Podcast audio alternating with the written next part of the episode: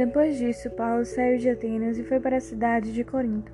Encontrou ali um judeu chamado Áquila, que era da província do Ponto. Fazia pouco tempo que ele tinha chegado da Itália com Priscila, a sua esposa. Eles tinham saído de lá porque o imperador Cláudio havia mandado que todos os judeus fossem embora de Roma. Paulo foi visitá-los e acabou ficando ali para trabalhar com eles, porque a profissão de Paulo e a deles era a mesma, isto é, fazer barracas. E todos os sábados ele falava na sinagoga e procurava convencer os judeus e os não-judeus. Depois que Silas e Timóteo chegaram da província da Macedônia, Paulo começou a dar todo o seu tempo para anunciar a mensagem. Ele afirmava aos judeus que Jesus é o Messias.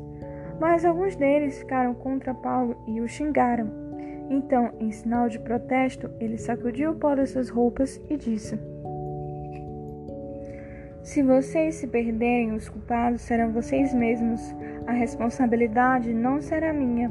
De agora em diante vou anunciar a mensagem aos não-judeus. Então ele saiu de lá e foi morar na casa de um homem chamado Tício Justo, um não-judeu que adorava a Deus. A casa dele ficava ao lado da sinagoga. Crispo, que era o chefe da sinagoga, também creu no Senhor Jesus, e todas as pessoas da sua casa também creram. Muitas pessoas da cidade de Corinto ouviram a mensagem, creram e foram batizadas. Certa noite, Paulo teve uma visão e nela o Senhor disse: Não tenha medo, continue falando e não se cale, porque eu estou com você. Ninguém poderá lhe fazer nenhum mal, pois muitas pessoas dessa cidade são minhas. E Paulo ficou ali um ano e meio ensinando a palavra de Deus àquela gente. Quando Galho se tornou governador da província da Cássia, os judeus se juntaram contra Paulo. Eles o agarraram, o levaram ao tribunal e disseram ao governador: Este homem está querendo convencer o povo a adorar a Deus de modo que é contra a nossa lei. Quando Paulo ia falar, Galho disse aos judeus: Judeus, se isso fosse alguma falta grave ou um grande crime, seria justo que eu tivesse paciência para escutá-los mas como é só uma questão de palavras, de nomes e da própria lei de vocês, resolvam vocês mesmos. Eu não vou ser juiz nesses assuntos. Em seguida, os expulsou do tribunal. Então eles agarraram Sóstenes, o chefe da sinagoga, e o surraram diante do tribunal. Porém, Galho não se importou com isso.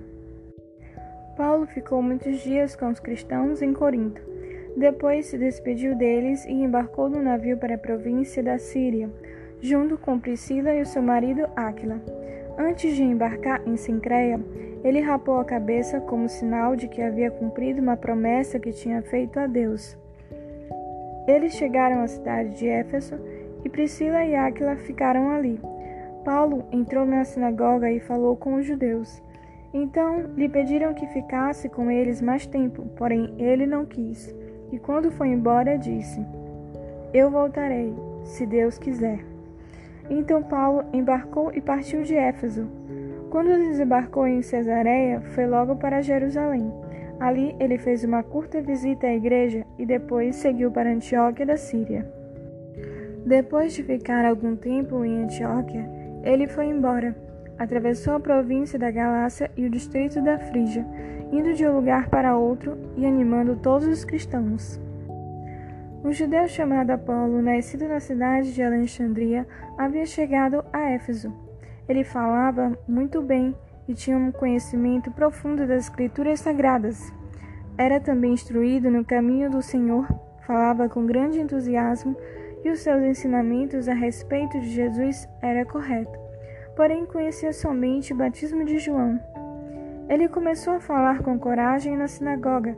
Priscila e seu marido Aquila o ouviram falar, então levaram para a casa deles e lhe explicaram melhor o caminho de Deus. Quando Apolo resolveu ir para a província da Acácia, os cristãos de Éfeso o animaram e escreveram cartas para os cristãos de lá, pedindo que recebessem bem. Chegando lá, ele ajudou muito aqueles que, pela graça de Deus, haviam crido, pois Apolo, com argumentos fortes, derrotava os judeus nas discussões públicas, provando pelas Escrituras Sagradas que Jesus é o Messias.